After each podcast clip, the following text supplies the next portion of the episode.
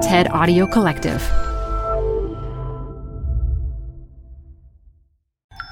You're listening to a special archive presentation of TED Talks Daily. This TED Talk features historian and author Yuval Noah Harari. It's recorded live at TED 2018. And to hear more from Yuval, make sure to listen to the TED interview with the head of TED, Chris Anderson.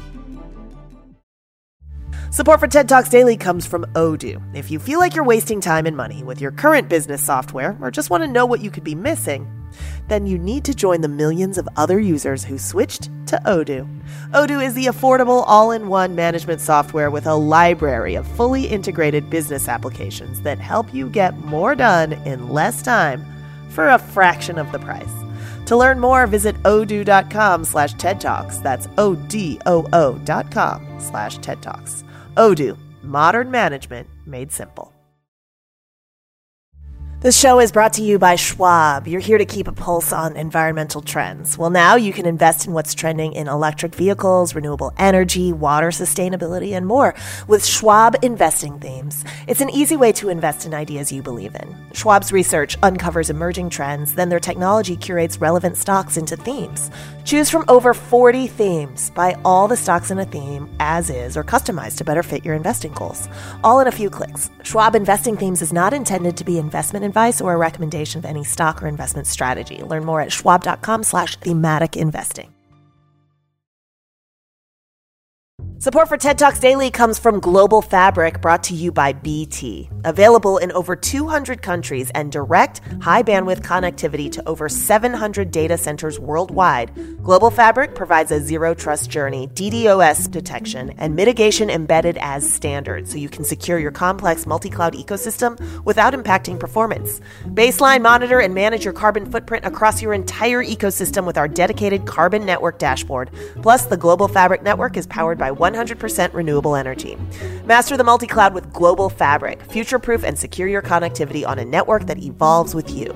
To learn how BT's Global Fabric transform your organization's connectivity, head to bt.com slash global fabric. Hello, everyone. Um, it's a bit funny because I did write that humans will become digital, but I didn't think it will happen so fast and that it will happen to me. Uh, but here I am as a digital avatar, and here you are. So let's start. And let's start with a question How many fascists are there in the audience today? well, it's a bit difficult to say because we've forgotten what fascism is. People now use the term fascist as a kind of general purpose abuse, or they confuse fascism with nationalism. So let's take a few minutes to clarify what fascism actually is and how is it different from nationalism. The milder forms of nationalism have been among the most benevolent of human creations. Nations are communities of millions of strangers who don't really know each other. For example, I don't know the 8 million people who share my Israeli citizenship. But thanks to nationalism, we can all care about one another and cooperate effectively. This is very good. Some people, like John Lennon, imagine that without nationalism, the world will be a peaceful paradise. But far more likely, without nationalism, we would have been living in tribal chaos. If you look today at the most prosperous and peaceful countries in the world, countries like Sweden and Switzerland and Japan, you will see that they have a very strong sense of nationalism.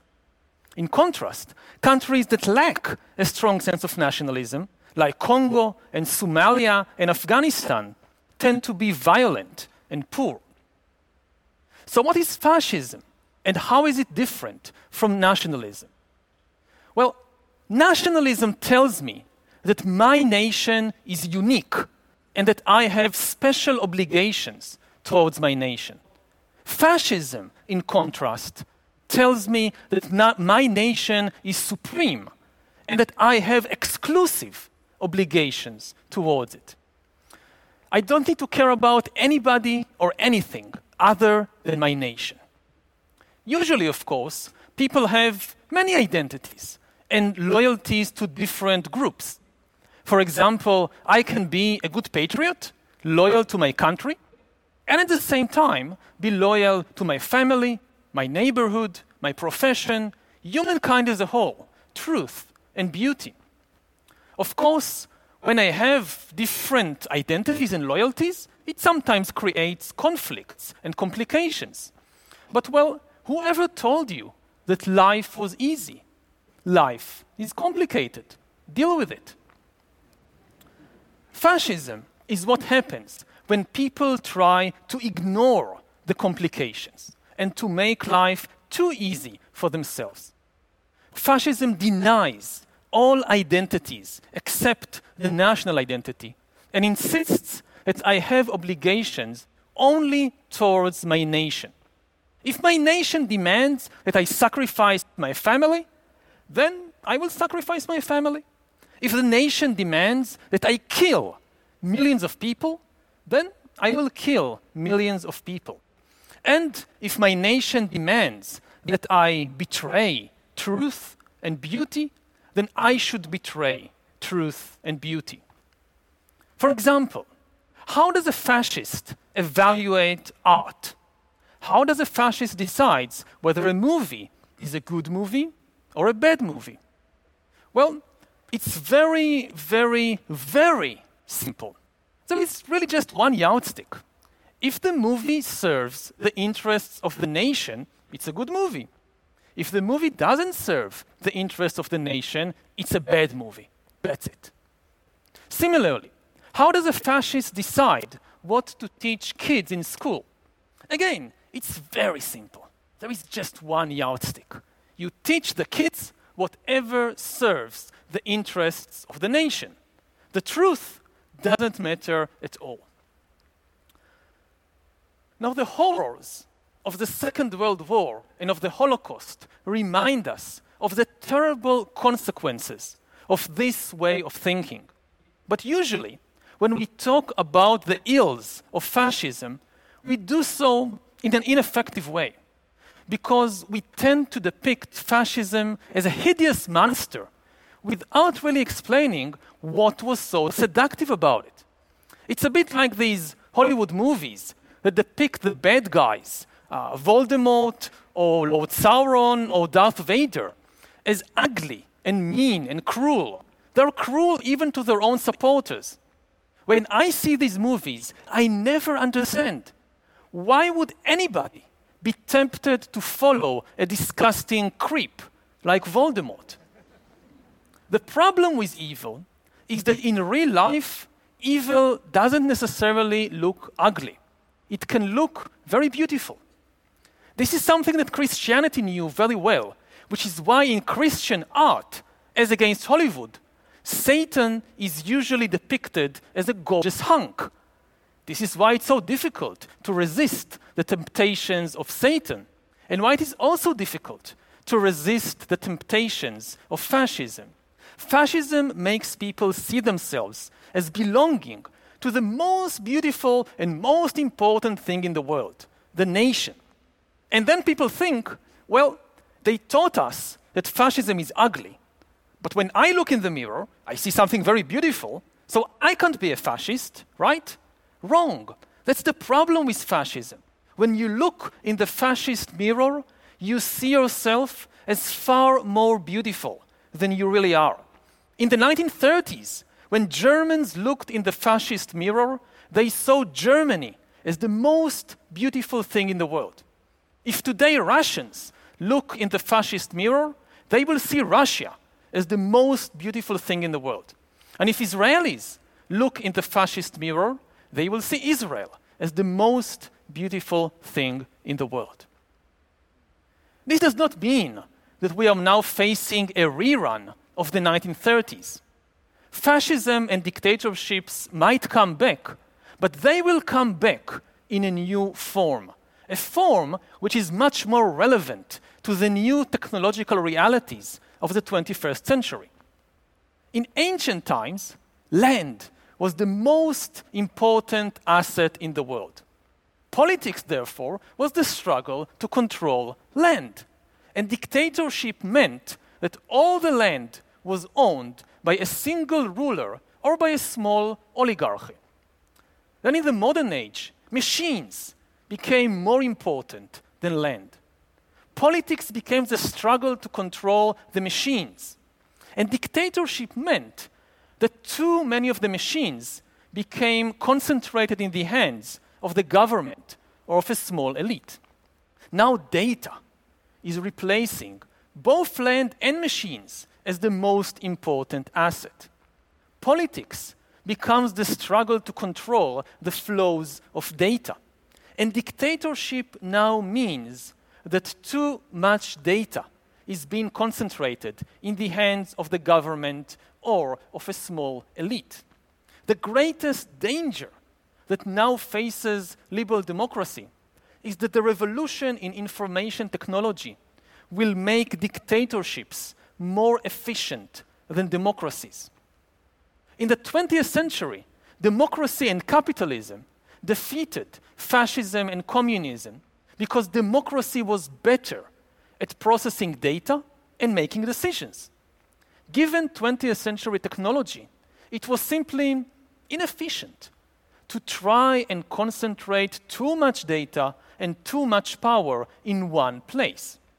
But it is not a law of nature that centralized data processing is always less efficient than distributed data processing. With the rise of artificial intelligence and machine learning, it might become feasible to process enormous amounts of information very efficiently in one place, to take all the decisions in one place, and then centralized data processing will be more efficient than distributed data processing.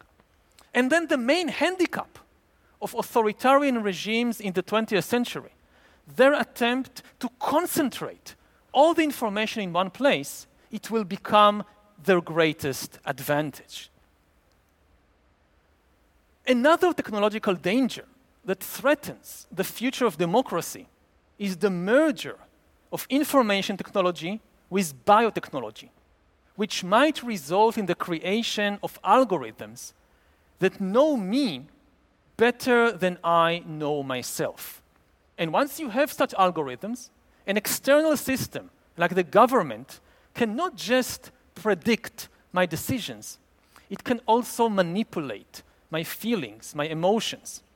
A dictator may not be able to provide me with good health care, but he will be able to make me love him and to make me hate the opposition. Democracy will find it difficult to survive such a development because, in the end, democracy is not based on human rationality, it's based on human feelings. During elections and referendums, you're not being asked, What do you think? You're actually being asked, How do you feel? And if somebody can manipulate your emotions effectively, democracy will become an emotional puppet show. So, what can we do to prevent the return of fascism and the rise of new dictatorships? The number one question that we face is who controls the data? If you are an engineer, then find ways to prevent too much data from being concentrated in too few hands. And find ways to make sure the distributed data processing is at least as efficient as centralized data processing. This will be the best safeguard for democracy. As for the rest of us, who are not engineers, the number one question facing us is how not to allow ourselves to be manipulated by those who control the data. The enemies of liberal democracy, they have a method. They hack our feelings, not our emails, not our bank accounts. They hack our feelings of fear and hate and vanity, and then use these feelings to polarize and destroy democracy from within. This is actually a method that Silicon Valley pioneered in order to sell us products. But now, the enemies of democracy are using this very method to sell us fear and hate and vanity. They cannot create these feelings out of nothing. So they get to know our own pre existing weaknesses and then use them against us. And it is therefore the responsibility of all of us to get to know our weaknesses and make sure that they do not become a weapon in the hands of the enemies of democracy. Getting to know our own weaknesses will also help us to avoid the trap of the fascist mirror. As we explained earlier, fascism exploits our vanity. It makes us see ourselves as far more beautiful than we really are. This is the seduction. But if you really know yourself, you will not fall for this kind of flattery. If somebody puts a mirror in front of your eyes that hides all your ugly bits and makes you see yourself as far more beautiful and far more important than you really are, just break that mirror. Thank you.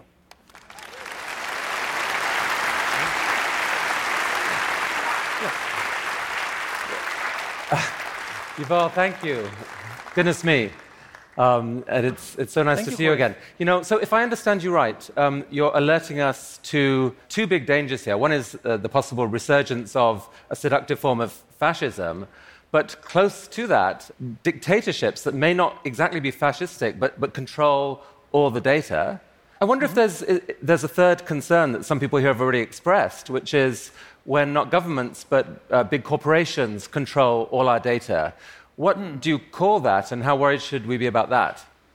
Well, in the end, there isn't such a big difference between the corporations and the governments because, as I said, the question is who controls the data. This is the real government. If you call it a corporation or a government, if it's a corporation and it really controls the data, this is our real government. So the, the difference is more apparent than real.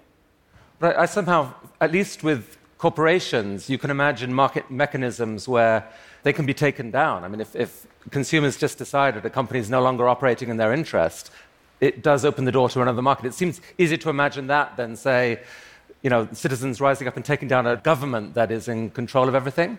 Well, we are not there yet. But again, if a corporation really knows you better than you know yourself, then, as I said, it can manipulate your own deepest emotions and desires, and you won't even realize. You will think this is your authentic self. So, in theory, yes, in theory, you can rise against the corporation, just as in theory, you can rise against the dictatorship. But in practice, it is extremely difficult. So, in Homo Deus, you argued that uh, this would be the century when humans kind of became gods, um, either through development of artificial intelligence or, or through uh, genetic engineering. Has this prospect of political system shift, collapse, impacted your view on that possibility? Well, I think it makes it even more likely, and, and more likely that it will happen faster, because in times of crisis, people are willing to take risks that they wouldn't otherwise take. And people are willing to try all kinds of high risk, high, high gain technologies. So these kinds of crises might serve the same function as the two world wars in the 20th century. The two world wars greatly accelerated the development of new and dangerous technologies. And the same thing might happen in the 21st century. I mean, you need to be a little crazy to run too fast, let's say, with genetic engineering. But now you have more and more crazy people in charge of different countries in the world, so the chances are getting higher, not lower. So, putting it all together, Yuval, um, you've got this unique vision. Like, roll the clock forward 30 years. What, what, what, what's your guess? Does humanity somehow just scrape through, uh, look back and say, wow, that was the close thing? We did it. Or not?